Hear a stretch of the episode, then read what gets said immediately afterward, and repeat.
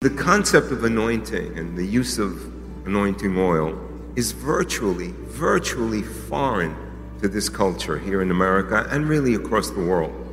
Christianity at its beginnings was replete with anointing and people anointing one another. The culture understood anointing oil. They lived anointing oil. Jesus, in fact, said things like, when you fast, make sure that you anoint yourself. He chided the Pharisee when he visited his house. He said, You gave me no anointing oil. Over and over again, you see this in the Bible. From Jacob, who sleeps on a rock, he gets a spiritual impulse and he sets up a pillar and he anoints it with oil. And that is where he made a promise and a covenant with God. If you bless me, I'm going to be your guy. And he knew this is the house of God that anointing oil and the presence of the anointing, he could say, God is here. They really understood this. Ruth, when she was going to embark on potentially marrying her kinsman redeemer, prepared herself by anointing herself. It, amazing. The famous Psalm 23 that every child knows by, by heart says, Thou anointest my head with oil. When David was anointed by uh, Samuel, they knew, wait a minute, you're calling that ruddy kid? Why? But when the flask of oil was dropped on his head, they knew, my God, he's being anointed king. They knew. You don't fool around with that stuff. And then the Bible right there says, and the Holy Spirit descended upon him. God knew, Jacob knew, Ruth knew, everyone knows. They knew. When the anointing oil is present, it signifies and exemplifies the Holy Spirit, the presence of Almighty God that will manifest in this physical realm for us. They knew, they lived this way. They conquered an entire earth without Q codes and iPhones and all that fancy stuff. They knew it's the anointing that breaks the yoke. They know when someone is sick, just take that anointing oil get to somebody who knows what they're doing, who knows the anointing, and they're going to anoint that sick individual and they'll be healed. And the power is so grandiose that even their sins, the Bible says, even their sins will be instantly healed and forgiven as well. Man, that is a place to say, Thank you, Jesus. My God, thank you, Jesus. But you see, early Christianity understood something. They knew that Jesus was not an example, he was a substitute. Very important distinction. You see, they knew when he was going to the cross, I speak of, that that suffering, that he was grieved in agony. They knew. That's not the way we're supposed to live.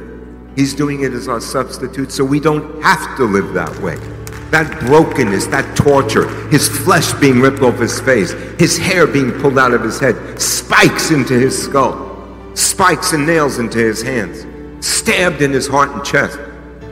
They knew. Every time they anointed, they knew. They knew what it meant. They knew what was behind that anointing. All too much, they knew the price was extraordinary. And knowing this, understanding this, caused a faith and a trust to rise up that forever changed their lives and the lives of their loved ones and acquaintances. They lived oil. They would never leave the house without anointing themselves. You would never allow a guest to come into your presence and you not anoint him, smear him or her with oil. It was a sign of prosperity. Joel chapter 1 says it's either a sign of prosperity or in Joel, it's a sign of defeat if there's a lack of olive oil. Joel was lamenting the oil ceased. They knew what that meant.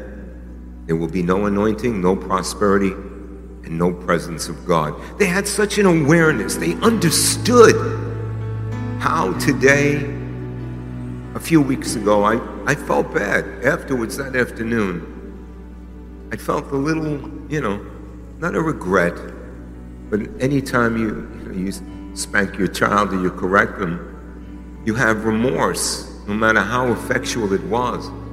You don't want to do that to someone you love. And I felt bad that I caused some of you to feel you leave the house without your anointing oil. And it seems like a rebuke. It was. It seems as a correction, indeed. But it's not necessarily your fault if you've grown up in this society that doesn't value anointing. They value bank loans, movie stars, sports stars, politics. It's unimaginable anybody would value that, but they do. And there's a value system that has much deteriorated from the Almighty. The awareness of God in the person's life is distant, whereas you should practice the presence of God in your life every moment. That's why Paul said, pray without ceasing. It's not a burden, it's a joy. It's a thrill to know I have got God with me.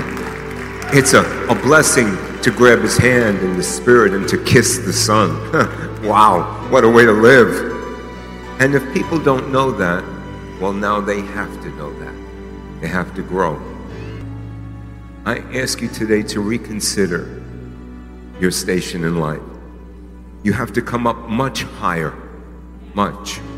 You have to aspire to greatness in the kingdom. Thy kingdom come, thy will be done on earth as it is in heaven. There have to be a people that cry out for that, that say, Lord, here I am, use me. There has to be a hunger and a thirst for the presence of Almighty God in your house, walking with you. You have to be like a Ruth. I'm embarking as what the world called cursed, a widow. And I'm coming to a new stage in life, a new nation, a new people. And I have the courage to aspire to marry the chieftain of the tribes of Israel. I don't know how I'm going to do it. I don't know why he would even look at me. I'm a slave. But I'm going to anoint myself with oil that's going to do something. Like last week, let me emphasize a very important chapter in the Bible once more. Jehu was sitting with his captains, and a young boy is sent on an errand. A child, not some holy prophet, a child. And the prophet, God's man says, Go anoint him with oil. Wait a minute. You're sending the babe to anoint a captain? Yeah. What am I supposed to anoint him? King. What? How can I do that? I'm just a baby. No, you're carrying the anointing oil of God. Anoint him. And he goes and he says, Oh, Captain, Captain, I have a message for you. Come out. And he removes them into a solid, him into a solitary place away from the people, just like the girl, the mother with the oil vessels. Close the door. This is private. Same way. And he pours the anointing oil over his head. And he goes back inside. And the other captains say, What? That guy's a nut. He's worthless. Why did he want to speak to you, oh captain? And he didn't want to let on. No, never mind. They go, No, no, no, no. What did he say? What did that madman say? That's what the Bible says. And when he explains, he anointed me. They were aghast. What? It was no longer a madman. It was no longer the agent used a child and not a prophet or holy man. It was the anointed one. They immediately understood. You're the king and they put their robes down on the ground. All hail King Jehu. They understood it was a way of life. Where is that today? We don't even know. We don't live it. Well, it's time that we did. It's time we turn the page we say, you know what? I'm going back to the holiness of God. I'm going back to the anointing of God. I don't need a bank loan. My Father is the bank, never mind the owner of the bank. Whatever I need, whatever I require, it's the anointing that breaks the yoke. It's the anointing that heals. It's the anointing that blesses. How telling that he's suffering in agony in a place called Gethsemane, which means oil press. Anytime you question the anointing, think back to that garden. Think back that the way olive oil is extracted from the olive by a crushing, a defeat, a burden. Think of how it's pressed, crushed beneath the weight. Rocks are tumbling in the old urns that they would turn, pulverizing the olive. And that's where he was in the olive press Gethsemane. He was pressed beyond measure, grieved beyond agony, so that the oil of anointing would press out of our God onto us. The value without estimate. It's the fact that we don't know, we don't experience, we don't trust. But today it's going to be different. Today we're going to live a far different life. It's been lost. The very dark time that he went through, that period of life where he was begging the Father, Is there another way? Please find another way. That darkness that he was going through, that difficulty, that loneliness, that abandonment, crush of sin on the holiest being that ever would be, the filth of all our darkness falls on him.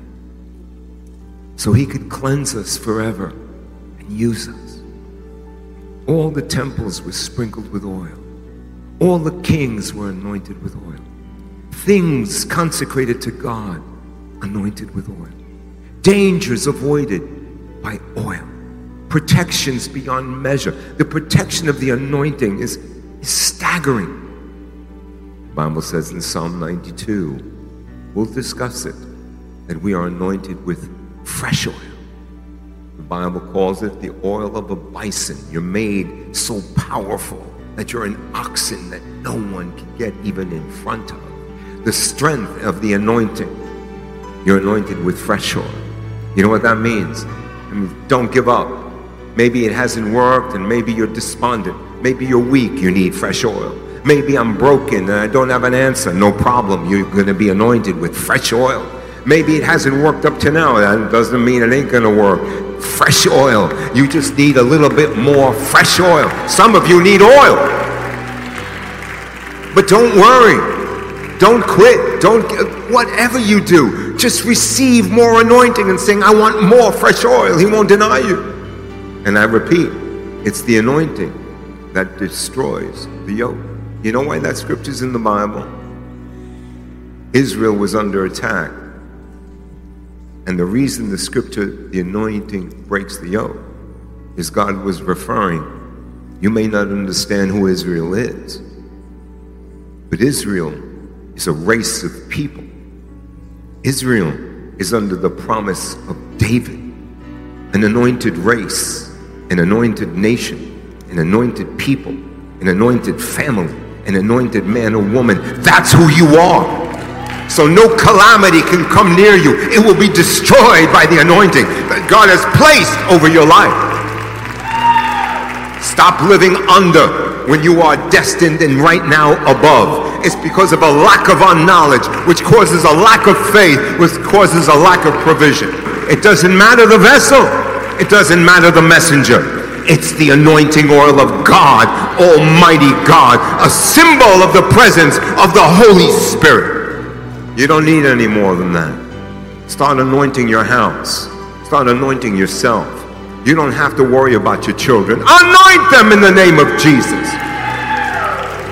You got a pet, anoint the pet. You got a project, anoint the project. You got papers, anoint the papers. Become a life. Stop being unanointed, unoiled. The Bible says, anoint your shield. The Bible also says that your shield is your faith. You have to anoint your faith. I anoint my mind. I anoint my heart. I anoint my faith. I anoint the shield of my faith. No weapon formed against me shall prosper. I will destroy the weapons because I am the anointed of God. Bible says you have an unction. You have the anointing of God. It goes so far to say they won't even need to teach you.